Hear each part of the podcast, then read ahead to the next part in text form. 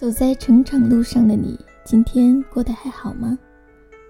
你现在收听的是五月的电台《都市留声》，我是主播五月。在这里，我们一起关注成长这件事。也可以到微信当中搜索我们的公众号“五月生活家”。以查看更多精彩的好文章。这一期是五月电台久违了的人物专访，为大家邀请到中国烙画艺术家协会理事，也是中国深圳烙画艺术协会副会长钟松万先生。沉静内敛的他，听到访谈将会以问答的形式进行，很明显松了一口气。都说桃李不言，下自成蹊。与其说是在写他的故事，倒更像是五月在借他的故事，用以自勉。因为每一次三分钟热度眼看又要消散的时候，每一次看不到显著的成效而心浮气躁的时候。只要一想起钟先生对烙画艺术二十多年的不错耕耘，心情就会渐渐的平复下来。因为有才华的人尚且如此，尚且要为了自己的理想和目标，持续不断的去奋斗，默默耕耘，而平凡如我。又有什么理由去奢想馅饼会从天而降呢？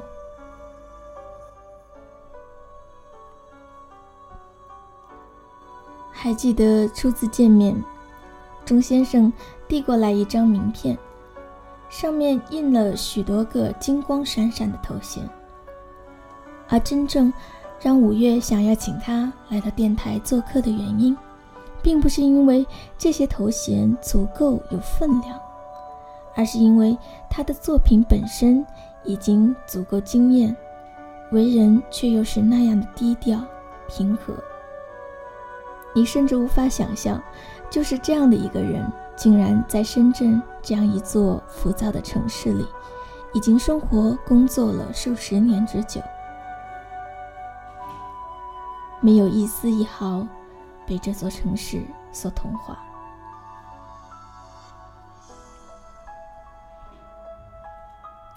初识烙画，和钟先生结缘的经过颇为神奇。三月的某天，杨先生和我即将出行英国。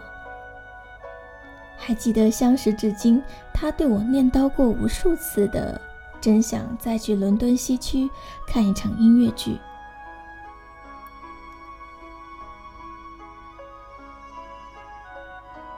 于是策划了这一次英国之行。恰逢 Airbnb 的住宿形式盛极一时，这种住宿方式就是当地人将空余的房间或者整套房子短期出租，而旅行者可以住进当地民居，体验最真实的风土人情。我们也是想要赶一下潮流，预定了英国的三家不同地区的民宿。出发前夜，想要找一些有中国特色的小礼物，好送给 homestay 的女主人们。哪知道匆忙扫过了附近的几家商超，却一无所获。最后，我们决定去花卉市场碰碰运气。逛了几家，仍然是不满意。折返的时候，就看到藏在转角处的一个工艺品商城。甫进门，就被钟先生小小的工坊以及透明橱窗后琳琅满目的大小葫芦所吸引，忍不住走了进去。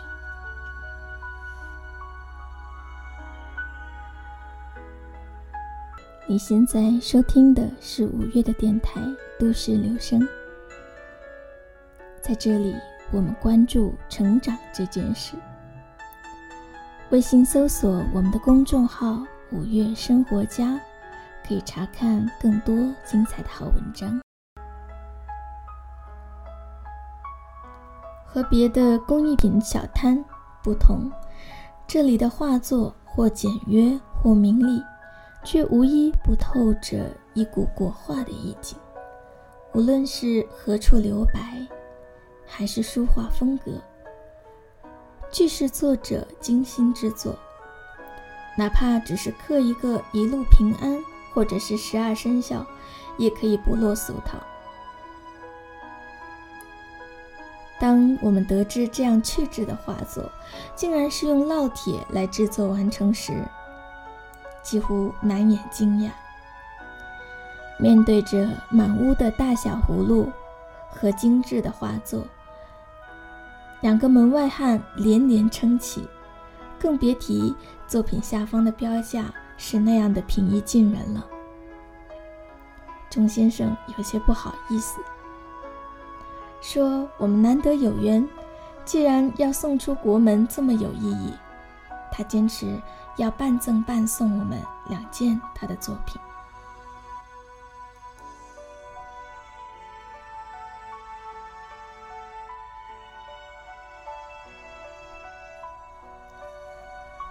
你现在收听的是五月的电台《都市留声》，这一期我们为你讲述烙画艺术家钟先生耕耘二十多年的励志故事。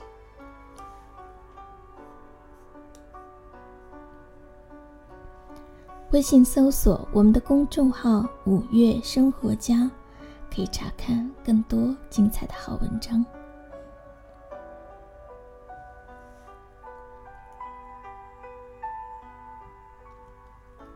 第二章，他说：“我信任你们。”就在付款的时候，当天最乌龙的事情发生了。杨先生和我谁都没有带手机，倒是带了个零钱包。结果打开一看，全是港币。踌躇间，钟先生竟说：“要不你们先拿走吧，回国再来付。”当下就被这出乎意料的信任打动了。大家可能无法想象出钟先生当时的语气。他是平和的、宁静的，浮躁如我，也要忍不住想静下来、慢下来和他对话。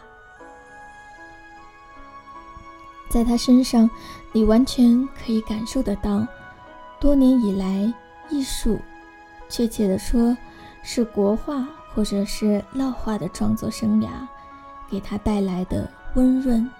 无声的沉淀，我们在当下的感受、感动多过感激，好像不识音律的一介樵夫钟子期，竟有幸得遇林渊抚琴的伯牙和他那曲《高山流水》。我们欣赏他和他的作品。而他也选择毫无保留地信任我们和我们的品格。当然了，最终我们还是留下了价值相近的港币，并约定待采访的时候再把应付的金额带过来。是的，初见钟先生和他的作品，五月就萌生了访谈之心。也和他约定回国以后，在店里面见面。回国第三天就和他约定在店里进行访谈。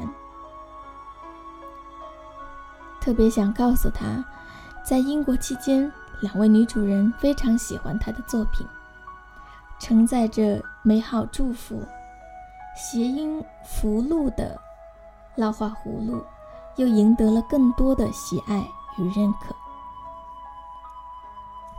而沉静内敛的他，听到访谈将会以一问一答的形式进行时，很明显松了一口气。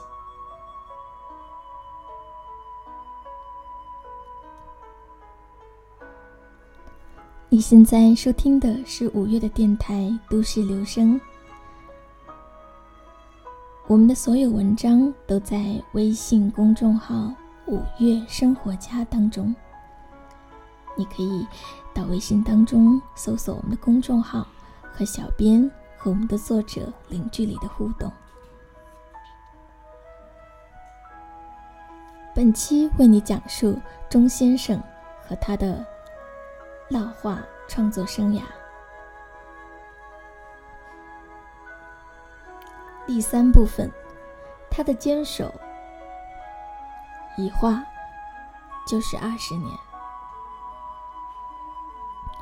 为了更客观的呈现访谈的内容，这一次我们将尽量真实的还原访谈中的八组问答。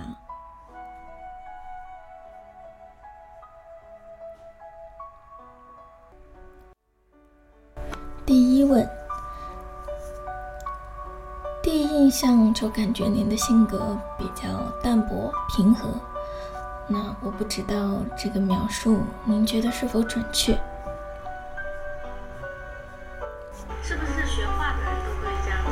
啊，那也有可能，呃，概括的说，应该也不是说是完全绝对的啊。大致来说，应该学画的人会比较安静，啊，会比较坐得住。第二问，是什么时候开始接触烙画的呢？我应该是一九九四年。那时候您多大？我那时候大概是二十四岁左右。二十四岁。对。那时候九三年过来深圳这边，认识一个搞烙花的。哦。然后我就跟他学。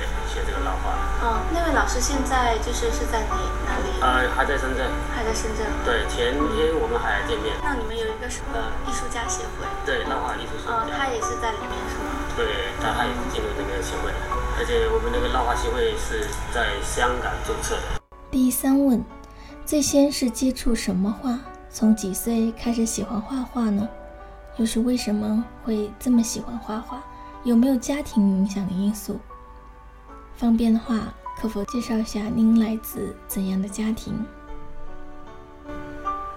呃，是从小学画画，然后就是机缘巧合就来深圳打工嘛，就遇到我那个老师，他那个当初接的是世界之窗的工程，雕塑工程，我应聘这个呃雕塑助理，然后在当初那个工厂还没有搞起来的时候，是有一段空闲的时间，他就教我画这个烙画，啊，当时画了也也不错，画挺多的。觉得觉得挺感兴趣的，对，因为刚开始觉得这个东西挺神奇，第一次接触接触过，那时候还很少人知道这个烙画这个艺术。是，我是从小喜欢这个，我记得是小学二年级，我一个姐姐她也是也是画家。对，嗯，嗯，反正就是，嗯，小的时候就对这方面很感兴趣。嗯，对，一到有那个美术课的时候就很兴奋。我听不出您是哪里人呢？福建的。呃，福建的哈。福建省，我也是福建一个农村嘛长大的孩子。嗯。啊，我后辈他们都是从事这个呃木工啊家具啊这一块。我我有两个哥哥，他都从事这个家具这一块。就会不会是因为这样，所以您对那个刻刻画画是很有亲切感？对对对。嗯。是，可能就是环境也有影响。是吧？对。第四问，烙画的基本姿势、工具和材料，网上都有一些记载。那您主要是采用葫芦来画画，嗯，这种偏好有没有来由呢？这个是不是难度比较高啊？绢布和宣纸。对，这种薄的材料的话，难度会比较比较高，第二个比较小心一点。最经常使用的主材就是葫芦嘛，是吧？你的这种偏好就是有没有来由的？呃，那有，那肯定有。刚开始学的时候是这种平板烙画，啊，然后就是因为要，哦，你是说这种也是烙画吗？这上面那那两幅，啊，上面这两幅，对对对，就根据市场行情，嗯，我感觉这个平板的会卖起来会比较困难一点，嗯，然后我在网上也接触一些人家做这个葫芦烙画，感觉呃挺漂亮的。然后呃，葫芦的这种载体的话，很多人中国人都都其实啊都都喜欢葫芦。嗯。所以我也尝试着啊去去来这个画这个葫芦的烙画。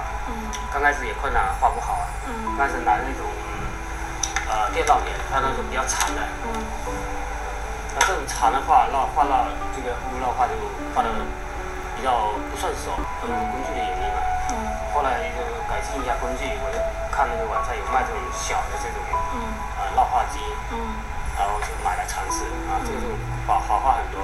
嗯。然后慢慢慢的画了几年之后，这个水平也就越来越高了。嗯。对。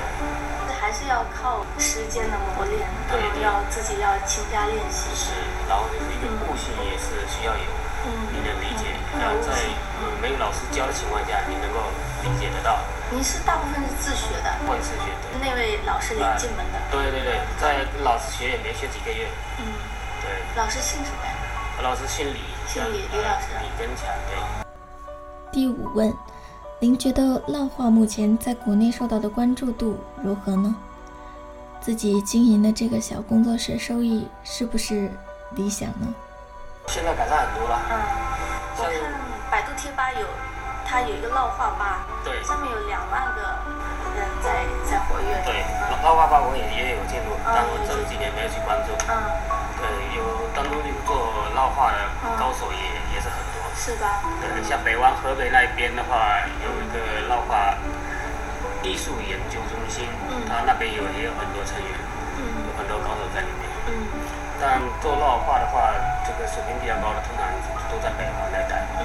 像其中的烙画那个，呃，做的最好的就是那个好友友老师。嗯。啊，他那个画可以卖到很高的价格。是吧？啊，在全国甚至国外都有很高的知名度。所以艺术家真的是哦，在无名之前真的是都是寂寂无名。对对对，默默耕耘。对，嗯。就是因为喜欢这个这行。是。对，所以才能够坚持到现在。对对对，收益是怎么样？理想？呃，收益也就一般般了，就是混口饭吃了。啊，关键是兴趣在这。第六问。看到您名片上有写到一个艺术家协会，这个协会主要是在做什么呢？有什么人组成？会不会定期举办活动？是否属于民间组织呢？呃，现在是经过这个深圳市批准，啊，是属于民间组织。嗯。它呢，主要呃目标的话，就是把这个烙画能够推广出去，嗯，让全世界的人都知道，嗯，啊，我们中国的烙画。啊，对对对，这个很好，这个很重要。那呃，你们会定期举办活动吗？会的，每年的话，基本上都会在这个会展中心举办这个呃文博会，嗯，去去参展。是说你们作为一个烙画的一个单元去参展？对对。嗯，你们这个协会就是有多少名成员呢？大概？呃，应该有两三百个成员。第七问。你们名片上提到香港新营盘注册的这个协会，是否算是南方的烙画大本营？那么百度当中提到的其他地区和流派，你们彼此之间有没有什么交集或者交流呢？主要是全国各地的。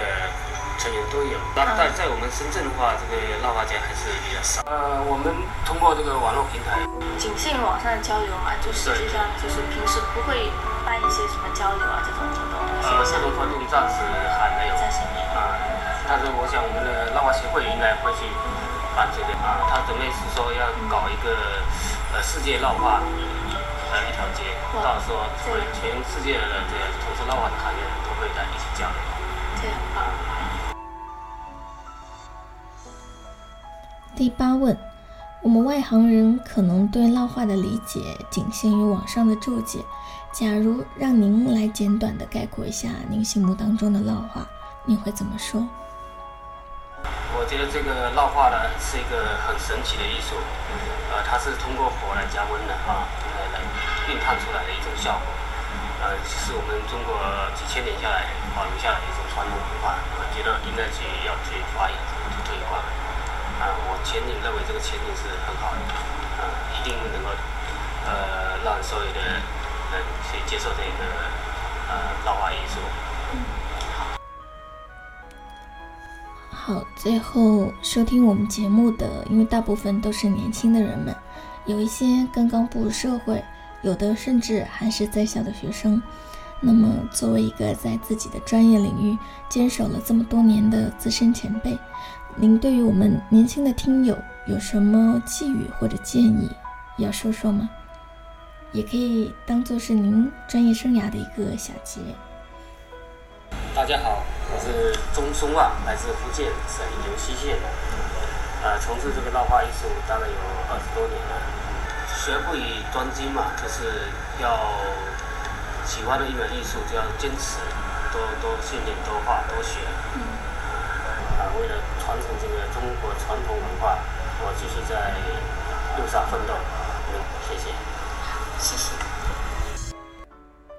道别前，钟先生告诉五月，妻子在福建办学，需要人手，而且他们夫妻常年两地分居，不是长久之计。考虑过后，他决定离开深圳，回家乡协助妻子创办绘画培训班。他也希望在教学的同时，能为烙画这门传统艺术找到一些年轻的好苗子。我们尊重他的决定，也由衷的祝愿他能够实现心中所想。因为这不是对现实的妥协，而是向未来提出新的展望。希望在未来的日子里，传统文化瑰宝之一烙画能够重新焕发别样的光彩。也希望钟先生能够继续作画于己，教书于人。将烙画文化继续传承，真正的发扬光大。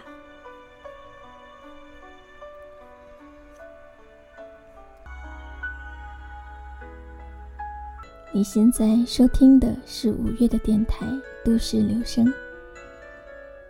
在这里，我们关注成长这件事。微信搜索我们的公众号“五月生活家”。可以查看更多精彩的好文章。节目的最后，为你分享一些关于烙画的小知识。在百度上有一个两万人的贴吧，贴吧签名叫做“烙铁下的文化遗产，生活中的艺术达人”。他们对烙画的评价是：烙画既是继承了中国画。又是发展了中国画。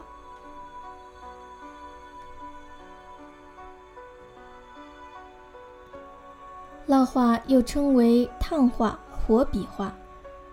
创作者用火烧热烙铁，在物体上烙出烙痕来作画。烙画创作在把握火候、力度的同时，注重意在笔先，落笔成形。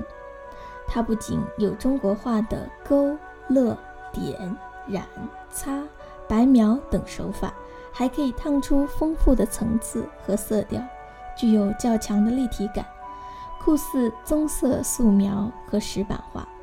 因此，它既能保持传统绘画的民族风格，也可以达到西洋画严谨的写实效果，使其具有特殊的艺术魅力，给人以古朴典雅。回味无穷的艺术享受。材料有木质材料，比如木板、树皮、葫芦，甚至还有宣纸、丝绢等材质，丰富了烙画这一门艺术形式。最开始，烙画艺人以铁针为工具，在油灯上炙烤进行烙绘，主要作为筷子、尺子、木梳等小件日用品上面的装饰。后来制作工艺和工具不断的改革，由油灯烙换代为电烙，将单一的烙针或烙铁换代为专用的电烙笔。比较先进的电烙笔就可以随意的调温从而使得这一古老的创作方式具备了前所未有的表现能力。我们拍摄了钟先生的作品以及他的三代烙制工具。感兴趣的朋友不妨去微信当中搜索我们的公众号五月生活家你可以在文章当中看到这样的有意思的图片。钟先生在烙画创作生涯当中耕耘二十余载他对艺术的坚持教会了我们在浮躁的社会当中你需要有所喜好有所坚持才会为自己找到一个有意义的支点。好了这一期的节目就要和大家说再见了。依照惯例我们为大家送上一首好听的歌。下一期我们再会。